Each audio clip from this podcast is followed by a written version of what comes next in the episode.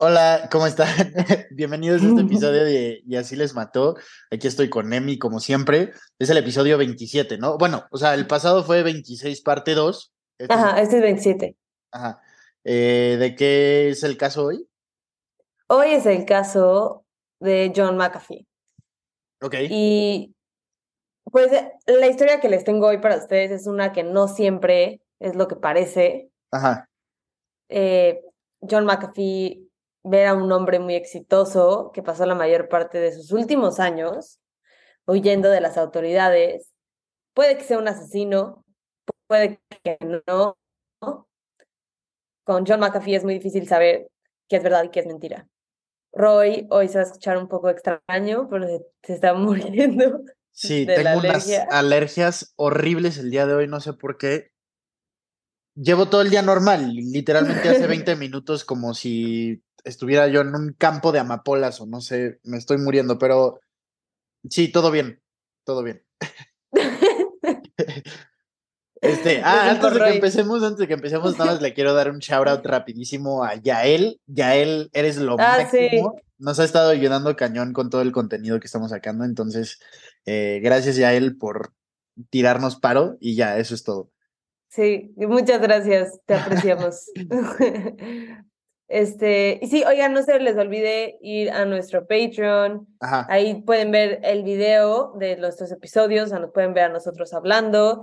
Este, tienen dos episodios extras al mes, están todos los episodios sin ads ahí.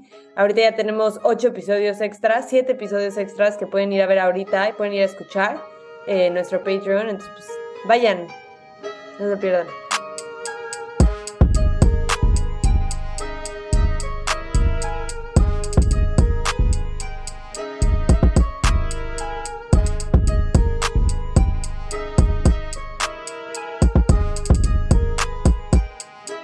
John McAfee nació el 18 de septiembre de 1945 en el Reino Unido, pero no pasó mucho tiempo ahí. Él y su familia se mudaron a los Estados Unidos.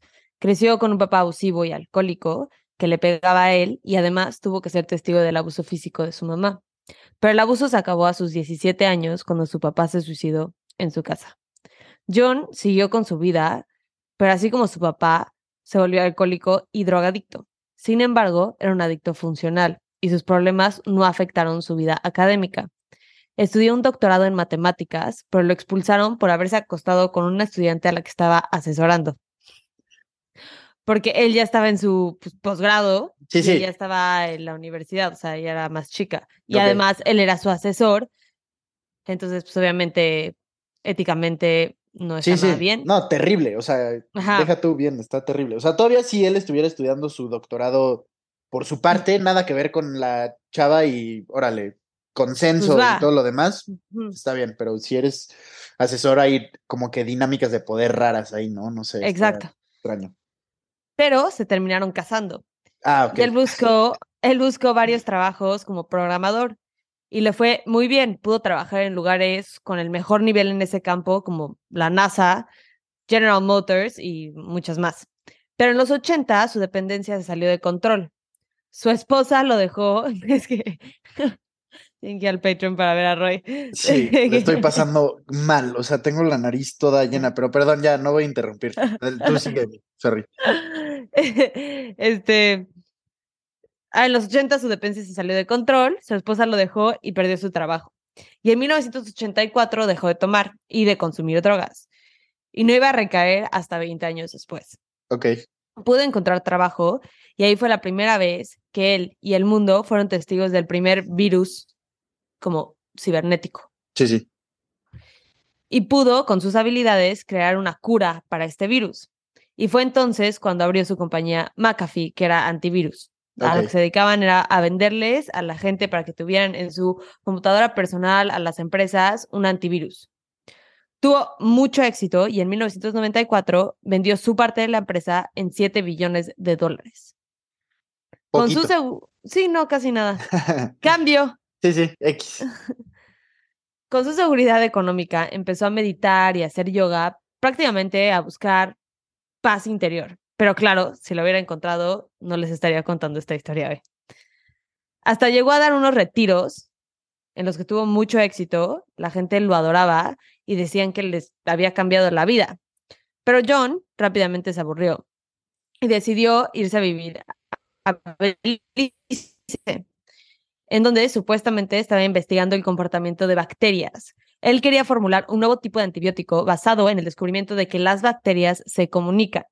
Y en Belice, aparentemente, hay una planta que inhibe la comunicación entre estos organismos. Pero la bióloga, la bióloga con la que estaba trabajando se regresó a los Estados Unidos y un año, una, un, un año después de llegar a Belice, hicieron un cateo en los laboratorios que estaba usando para este supuesto experimento. Sí, sí. Porque sospechaban que en realidad estaba haciendo drogas. Ok, ok, ok. Lo arrestaron, pero pocos días después lo liberaron porque no habían encontrado nada de evidencia. O chance había sido corrupción. No lo sé. Sí. El punto es que lo liberaron. John rápidamente le dijo a los medios que el gobierno lo estaba castigando por no haberle donado dinero a un político que le había pedido dos millones de dólares para su campaña. Ok. Después de este incidente, se mudó a la isla de San Pedro y también en Belice. La gente del pueblo sabía perfectamente quién era porque siempre lo veían manejando con sus perros. Tenía como cuatro o cinco perros grandes que amaba y se los llevaba con él a todos lados. Estaba bastante involucrado en la comunidad, donó varias armas a los policías de la isla y pues, ahí vivía. Tenía un vecino con el que se llevaba pues, bastante bien también. Sí, sí. Ese vecino se llamaba Gregory Fall. Tenía 52 años y era originario de Florida. Su casa en Belice era simplemente vacaciones, se iba unos meses al año y luego se regresaba a Florida.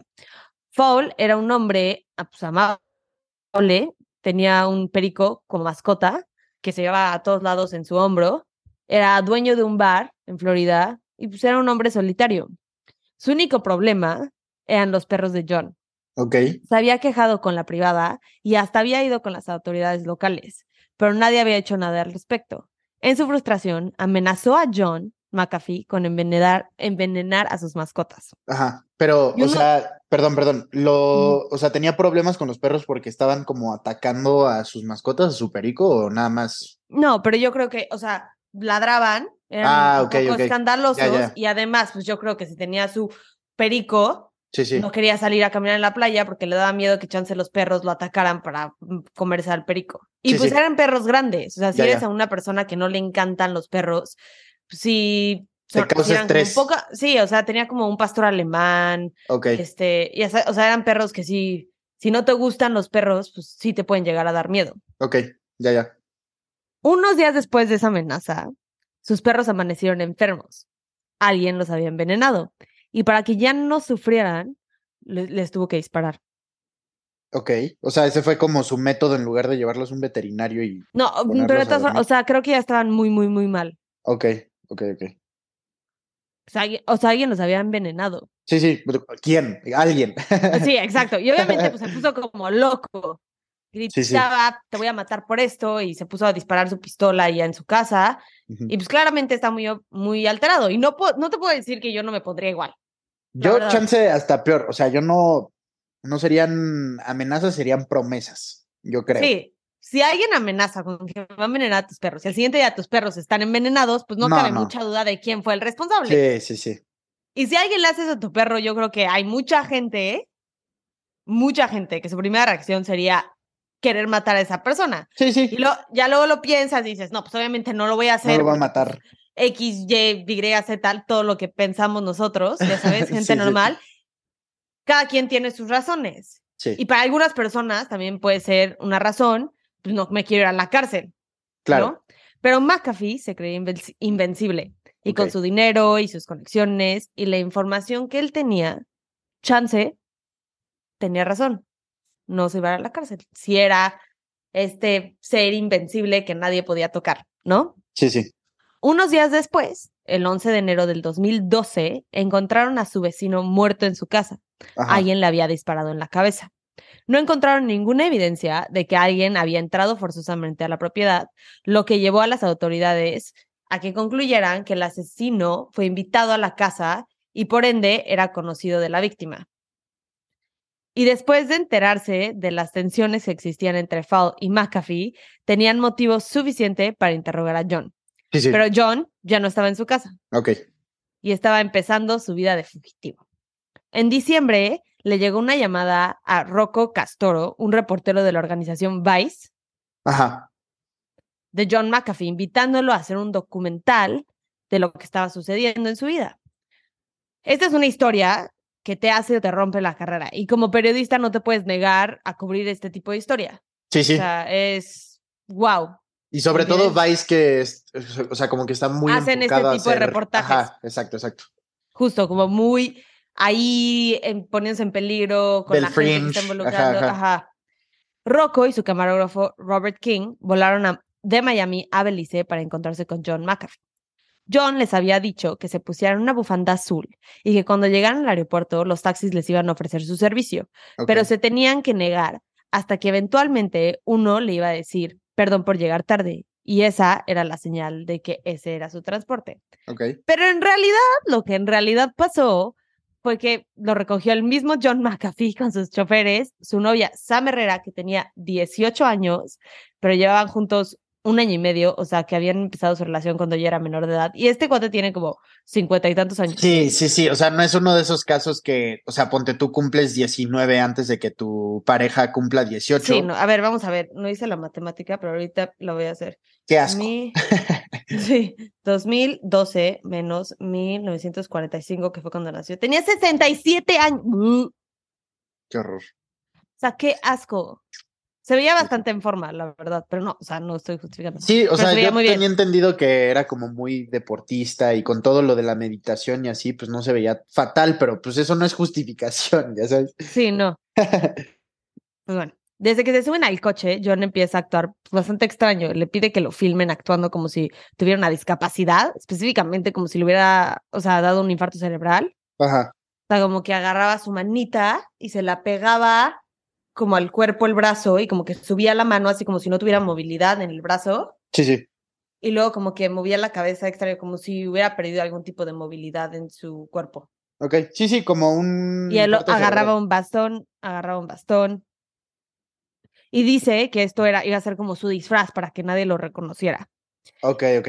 Pero ya para esas alturas su cara estaba en todas las noticias, incluyendo las americanas por su pasado como empresario. Sí, sí. El plan era que cruzaran a Guatemala y ahí, según él, estaría a salvo. Específicamente a salvo de la policía, que según él lo querían matar. Él sostuvo su inocencia toda su vida acerca del asesinato de Gregory Fall.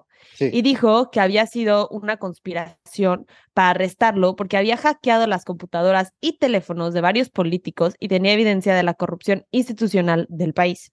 Y decía que no les importaba lo del asesinato, solo les importaba la información que había logrado, logrado extraer. Llegó a decir que había una recompensa de 150 mil dólares para quien le disparara primero a John. Según esto, información que le dio un ex policía amigo suyo de Belice. Sí. Puede que sea verdad, puede que no, como muchas de las cosas que dice John McAfee.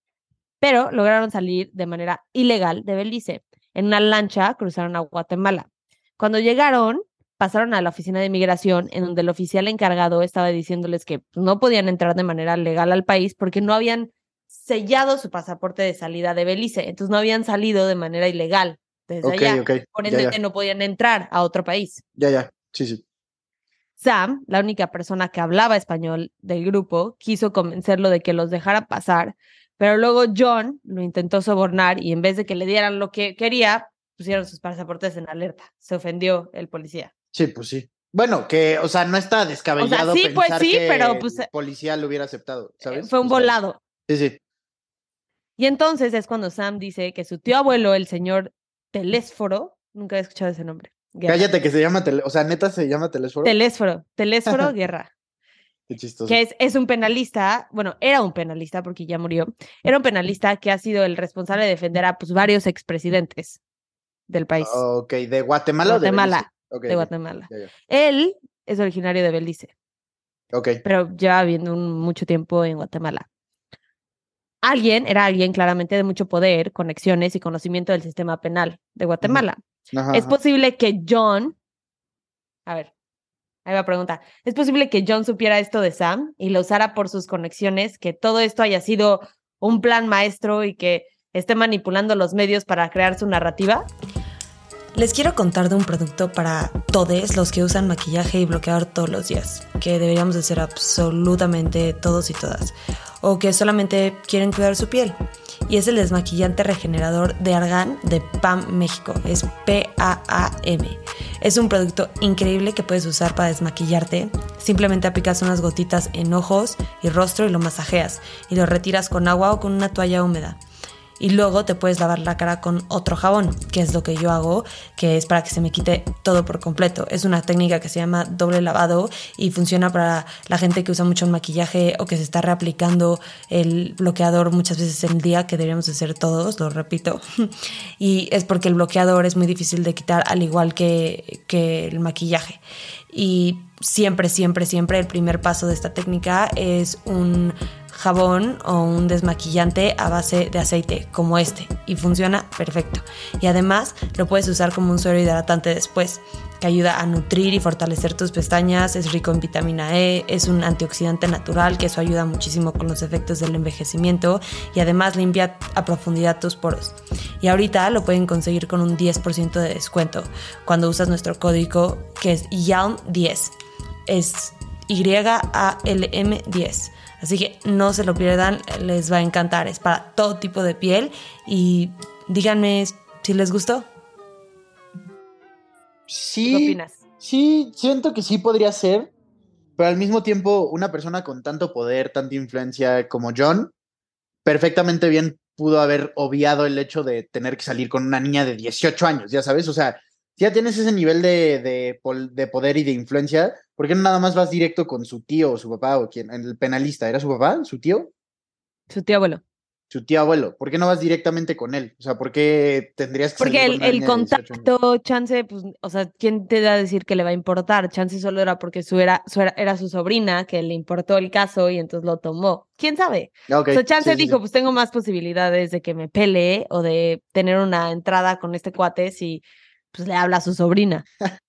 Pero aún así, o sea, imagínate esto. Además, no creo que se, o sea, no creo que o sea, yo creo que le encantó estar con una niña de 18 años, ya sabes. Sí, o sea, está bien, ah, o sea, eso es a lo que voy, que tú siendo el tío abuelo, o sea, ¿por qué como que te daría gusto que un señor de casi 70 años esté con tu sobrina de 18? Ay, porque seguramente era un machista asqueroso, o sea, la verdad. Porque literal, o sea, le dice como, ay, sí, me planeo casar con tu sobrina. O sea, al telésforo le valía tres toneladas de lo que quieras. Ok, ok, ya. O sea, como que dijo, ah, sí, ok, ajá, ya sabes. O sea, nunca fue como, oye, ¿qué haces con mi sobrina? Oye, pero no, o sea, no, no, no existía eso porque no le importaba. Entonces, a lo que me iba a pensar como, pues sí, se me hace que era machista. Pues sí, sí, sí. Al siguiente día, el tío Guerra iba a mandar un coche para recogerlos y llevarlos a la capital, en donde iba a ayudarlos a conseguir el sello en el pasaporte, se expone. En la capital del país se quedaron en un hotel de cinco estrellas, pero McAfee estaba nervioso. Sentía que solamente estaba esperando a que lo cacharan. Se sentía como, pues, ay, pues estoy aquí en el hotel, pues en cualquier momento llegan y me arrestan, ¿no? Sí. Y en su ansiedad se volvía agresivo rápidamente, especialmente cuando las cosas que querían no se le daban. Sam cuenta que una vez él quería tener relaciones con ella, pero, él, pero ella no quería. Y cuando lo rechazó, la empezó a insultar, le empezó a gritar. Y ella se enojó tanto que agarró una pistola y le dijo que se callara, que lo iba a matar porque ya estaba cansada de él. Obviamente no hizo nada. Y no, yo no creo totalmente mi opinión, que supiera la gravedad de la amenaza, pero creo que el ya estoy cansada, entre comillas, habla mucho del peso que estaba cargando esta mujer de 18 años. Sí. y también creo que dice mucho de la intensidad de la relación y las circunstancias en las que existía esta relación. Sí, sí. O sea, no fue cosa de una vez. O sea, ya llevaba viviendo bajo tormento. O sea, ella había dejado su país, su familia, estaba fugitiva con su novio y apenas acaba de cumplir los 18 años. O sea, es muchísimo estrés. Sí, sí. O sea, parece película. Sí, está, está fatal. Un día después de que llegaron a la capital, John organizó una conferencia de prensa en la que anunció junto a Sam y junto a su abogado que estaba buscando asilo en Guatemala y había empezado el papeleo correspondiente para que le dieran ese estatus. es muy inteligente. Lo que hizo, lo hizo porque, acuérdense de lo que les dije al principio, nada es lo que parece. Sí, sí. Yo creo que lo hizo porque sabía que iba a encontrar, o sea, al involucrar a los medios, iba a encontrar un poco de refugio, porque en esa misma conferencia dijo que a cambio de su protección iba a publicar la información o la evidencia que tenía en la corrupción de Belice. Ok, ok, ok. Esa información nunca salió a la luz. Ok. Él nunca la publicó, no. no. Ok. Por eso digo, yo creo que solamente, o sea, era como una manera de protegerse, como aquí, ya saben todos que estoy aquí, o sea, no puedo desaparecerme así de la nada, no me pueden matar de la nada, saben, estoy diciendo que tengo información, como que no no pueden llamarme más la atención, o sea, me o sea, no me pueden matar así de la nada. Sí, sí. Según es, es lo que, o sea, lo que tenía miedo, de lo que estaba oyendo. Ajá. Esa noche, afuera del hotel, estaba la Policía Federal, un agente del Interpol y alguien de la DEA. Está muy raro eso, esa combinación está... Afuera de su hotel. Extraña, ajá. Por razones legales, en Guatemala no pueden entrar a ese hotel. No, no, no entendí por qué, pero John salió y mientras llegaba su abogado estaba afuera tocando la flauta. ¿John? Sí, o sea, ya dijeron, como te vamos a arrestar, le dije, no, se tienen que esperar a que llegue mi abogado, porque no tenía su identificación, su identificación la tenía su abogado. Tenían que esperar a que llegara el abogado, pero mientras llegaba el abogado estaba de que tocando la flauta afuera, fumando, le estaba pidiendo a, a los reporteros que lo grabaran. Ok, ok. O sea, no estaba la policía, la Interpol y la DEA claramente no estaban afuera como que eh, patrullando el hotel, estaban afuera para arrestarlo. Sí, sí, ya ah, iban por él. Entonces, a mí, a mí se me hace, a mí se me hace raro, porque como que yo no le creo que tenga esta información, pero al mismo tiempo digo, entonces, ¿por qué estarían tan interesados? O sea, la DEA, el Interpol, o sea. Sí, está sospechoso, porque no sabes, o sea, la DEA definitivamente no, no entiendo qué qué carajos hace ahí, ya sabes, o sea, ¿por qué estaría una, una institución que está dedicada como al tráfico de armas y de drogas y así, buscando a un güey que se escapó por, por o sea, en el peor de los casos, un asesinato, ya sabes? Y luego la Interpol también, o sea, como que, ¿para qué o qué? O sea, porque no, no sé, está muy raro. Está raro, está raro. Porque además van a ver lo que pasa después. O sea, es que está muy raro. Pero bueno, eventualmente se lo llevaron a la cárcel. Los dos periodistas no sabían qué hacer no sabían, o sea, no sabían si salir del hotel porque también los podían arrestar a ellos, porque ellos también estaban de ilegal en el país, no sabían cómo solucionar sus problemas migratorios y en la cárcel le da un infarto a John. Y en el hospital logra sobornar a varias personas y se va del país. Entonces, han ah. hecho varias canciones de rap que dicen como, o sea, una de las líneas es como, tú has fingido tu propio infarto para salirte de la cárcel. Ajá. Diciendo como que él, él es lo que hizo, ¿no? Que lo fingió. Ok, ok. Sí. Y aterriza en Miami. A todos los dejó atrás. Sí, sí. A Sam, a los reporteros, a todos. Todos, todos, todos, todos. Y ahí va otra pregunta. Pues sí, ¿tú qué crees? ¿Que, les, que le dio un infarto o que fue pues, una situación para. generó esa situación para poder escaparse? Pues, o sea, ya era grande, pero te digo, estaba como en muy buena, muy buen estado físico. Quién sabe, o sea, es que te podría decir de que no, obvio sí lo fingió, pero pues siempre existe la posibilidad de que sí se haya infartado, ya sabes. Sí, yo lo vi en la camilla y como que no se veía. No se veía infartado. no, o sea, como que, o sea, se veía como con los ojitos cerrados, ya sabes, como que bien. Chance como que llegó algo. Pero loquísimo, ¿eh? O sea, se metieron los los, o sea, los reporteros de Guatemala se metieron hasta la sala donde lo estaban revisando la doctora. O sea, ahí estaban con las cámaras. Pues es que. Y la doctora así de por favor, déjenme trabajar, déjenme trabajar. Pero lo siguiente que se sabe, Jones, le da un infarto y luego está en Miami. Pues es que, o sea, en cualquier otro lugar del mundo, nosotros pensaríamos como que está muy muy extraño que dejen a los medios tener tanto acceso, pero pues como vivimos en América Latina, sabemos que pues aquí las cosas sí pueden pasar así, ya sabes. Entonces no, está mal, pero no me sorprende, ya sabes. Sí. Sí, pero a mí se me hace raro. O sea, según yo, si te da un infarto, no, no te vas en un avión. Sí, no. No, no, no, no. O sea, no te ah, dejan irte del hospital, pues. Sí, ni siquiera había hecho esa conexión, pero sí, o sea, no, no puedes viajar después de estar... o sea, no te dejan ni salir del hospital, según yo. Pero bueno, em, en los siguientes cinco años fue pues, muy extremadamente famoso y hasta estaba intentando postularse para presidente de los Estados Unidos en el 2016. Cuando fue todo lo de Donald Trump. Como libertario. Ok, ok, sí, sí. Obviamente no fue exitoso. Pero que, o sea, los libertarios son una, un partido político como muy del fringe. Entonces tampoco me hubiera sorprendido si sí hubiera quedado, pero pues. Qué bueno que no. Sí, pero, o sea, literal lo estaban buscando en un país para cuestionarlo sobre un asesinato. O sea. No. Sí, pues sí, a ver, a Donald Trump, que fue presidente, lo están ahorita en proceso para meterlo a la cárcel todavía por lo que pasó en el 6 de enero y los documentos que se robó de la Casa Blanca. O sea, ya ahorita como están las cosas, el nivel de ridiculez, bueno, no ridiculez, pero de como de lo absurdo que es la realidad hoy en día, pues no, te juro que no me sorprendería si sí se postulara para presidente. Sí, además 2016 fue un año muy extraño en Estados Unidos políticamente. Sí, sí, sí. Pero bueno, parece que todos, a todos se les o había olvidado o no les importaba su posible responsabilidad en el asesinato de Gregory Fall. A todos, menos a su familia, que seguía buscando algún tipo de justicia, y lo demandaron por la muerte de su hijo por 25 millones de dólares. Pero esa demanda pues, no llegó muy lejos. Y en el 2017, John contrató a un escritor con el nombre de Alex Cody Foster para que escribiera un libro de su vida. Y Alex tenía mucha curiosidad, específicamente, específicamente quería saber si John había matado a su vecino hace, hace cinco años atrás. Sí, sí. En el 2019, el SAT americano, la, ah, el IRS. Sí, sí. Sí, la Hacienda. sí. Lo empieza a investigar.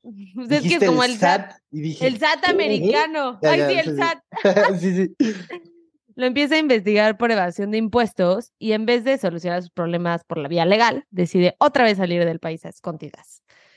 Puede ser que haya sido porque lo estaban acusando y tenían mucha evidencia, como por ejemplo un video de él admitiendo que llevaba 10 años sin pagar impuestos y que nunca jamás iba a volver a pagar impuestos y que nadie en los Estados Unidos debería de pagar impuestos.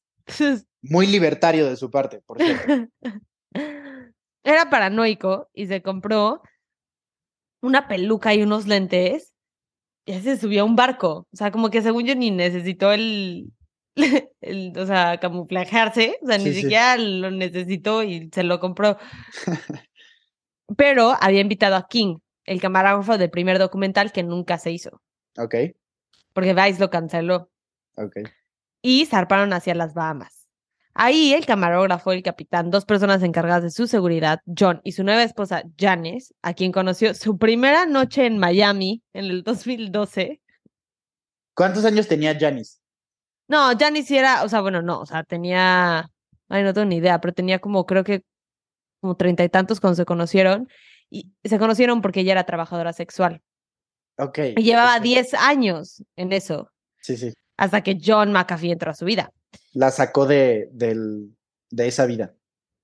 Sí. Ok. McAfee, además de asegurar de que el gobierno lo quería silenciar, Ajá. También decía que el cártel de, el, el cártel de Sinaloa, el cártel, el cártel de Sinaloa estaba detrás suyo. Ok. Chance por eso se involucró el SAT mexicano. Chinga tu madre. Oye. No, es broma, es broma. Ok, ok. Espera, es que me perdí por la risa. sí, sí. Bueno, Janice, de hecho, según ella, tenía una historia que apoyaba la versión de los hechos de John. Y es que unos meses después de empezar a salir, Janice y John se pelearon. Janice hizo lo que ella sabía hacer, porque es lo que llevaba haciendo tantos años, y fue a llamar a su proxeneta. Ok. Y él le dijo, mira, te voy a mandar a alguien para que te ayude.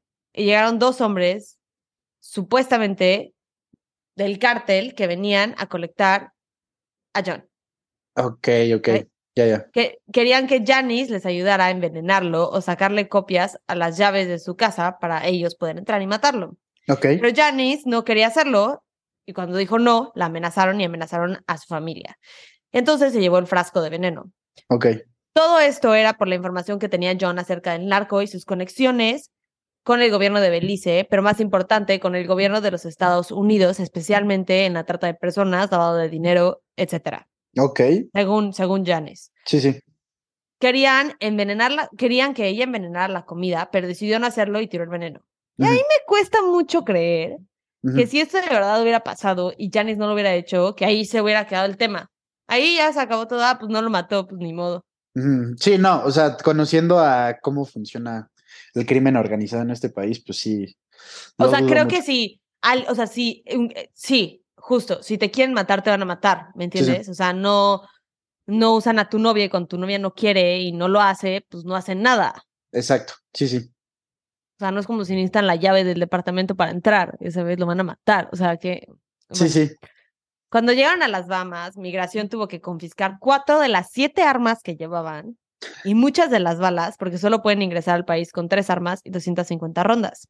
Ok. Y cuando les confiscaron las armas, John se volvió otra vez paranoico y se movieron a otra isla. En el barco había muchísimo alcohol y muchísimas drogas. Y era un ambiente muy tenso. Bastante feo, ya se estaba volviendo como pues entre las drogas, que estaba paranoico, que pues, el miedo, el alcohol, pues no fue buena combinación. Y en un punto hasta pensaron que había gente escondida abajo de la cama de John y Janice. Ok. Él, también en el cuarto de máquinas. John sacaba la pistola y disparaba dentro del barco. Y hasta amenazó con dispararle a King en el pie. ¿Qué onda? Después de esto, pues King dijo, no, bye, sayonara, yo me voy. Sí, sí. Pero regresó en mayo para grabarlo otra vez. Ok. ¿Mayo del 2020 ya? O... Del 2019. o sea, se fue como un mes, algo así. John estaba buscando una casa para ese entonces, cuando regresó a grabar. Pero le llegó una noticia, justo el día después de que fue a ver la casa, que lo estaban buscando en Estados Unidos por otros delitos más, incluyendo otro asesinato y lavado de dinero. Ok. Y decide irse a la República Dominicana. Ahí los arrestan por la importación ilegal de pistolas, también porque justo vienen como hacerle como migración para checar todo y sale así con su pistola en la cadera, ya sabes, toda visible, pues obviamente los policías se sacaron de onda y pues lo arrestaron. Sí, sí. Y luego los dejaron ir. Y usando el pasaporte inglés, logra ser deportado a Europa. Ok, ok, ok. Contrató un nuevo equipo de seguridad y acabó en España, en donde lo arrestaron por no pagar sus impuestos. En España queda detenido y hay varias audiencias para decidir si se va a quedar en España o si lo van a extraditar a los Estados Unidos. Ok. John suplica que no lo regresen al país en donde creció, porque es seguro que ahí lo metan a la cárcel el resto de su vida. Ajá. Y el 23 de julio, de junio, perdón, de el 2021 lo encontraron muerto en la cárcel del Barcelona después de la decisión de extraditarlo a los Estados Unidos. Oficialmente se suicidó, pero su esposa dice que acababa de hablar con él y que no estaba en ese espacio mental. Sí, sí. Además, la gente que llevaba siguiendo esta historia sabía que John en múltiples ocasiones había dicho que si lo encontraban muerto en su celda por un supuesto suicidio, alguien lo había matado. que él jamás haría eso. Sí, sí. Por las sospechosas circunstancias rodeando este caso, mucha gente compara su muerte con el supuesto suicidio de Jeffrey Epstein. Justo, llevo pensando todo el episodio en Jeffrey Epstein, así neta desde que empezamos, pero está bien, perdón. Sí, justo, también hay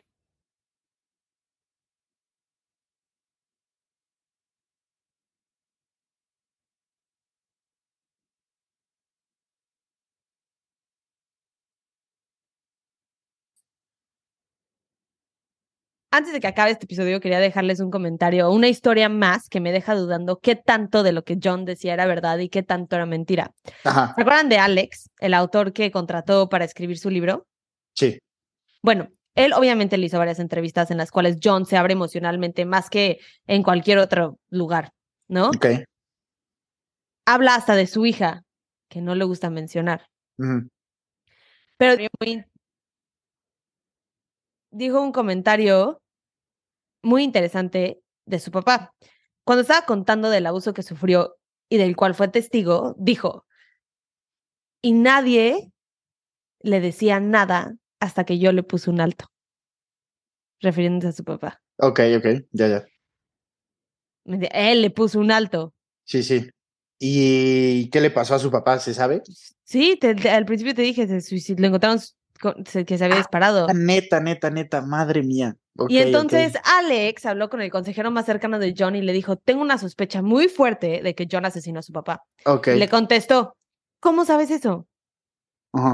Y le contesta, no sabía, pero ahora ya lo sé. y le contó que John le había, que John le había contado que pues, a sus 17 años le disparó a su papá y lo había hecho ver como un suicidio.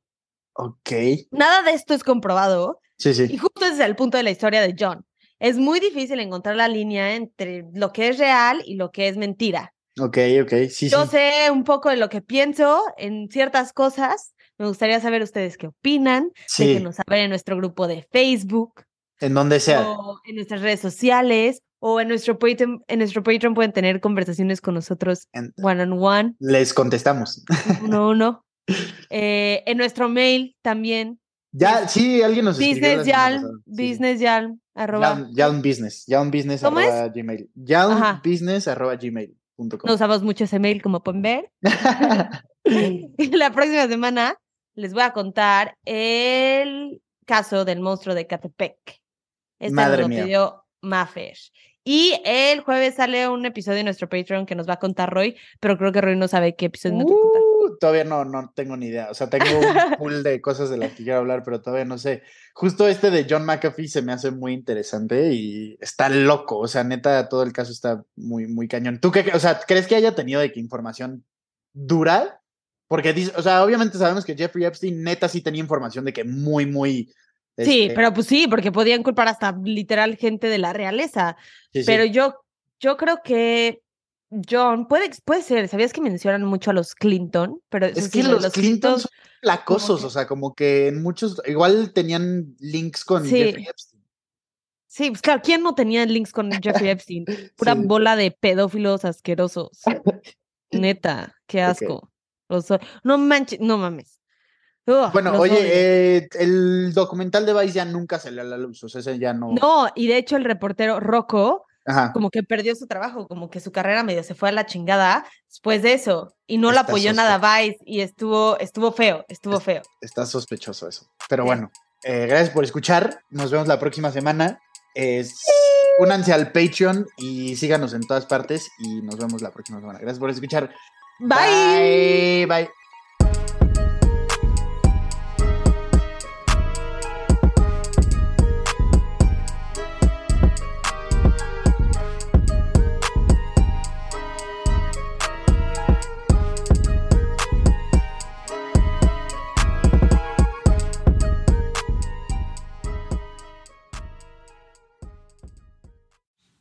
Acuérdense que nos pueden encontrar en redes. Nuestro Instagram es YALM Podcast, nuestro Twitter es YALM Pod y nuestra nueva página de Facebook es YALM Podcast, en donde se encuentra el grupo Investigadores YALM. En este grupo vamos a estar teniendo discusiones respecto a los casos que vemos semana con semana, así que ahí lo pueden checar. Gracias, bye.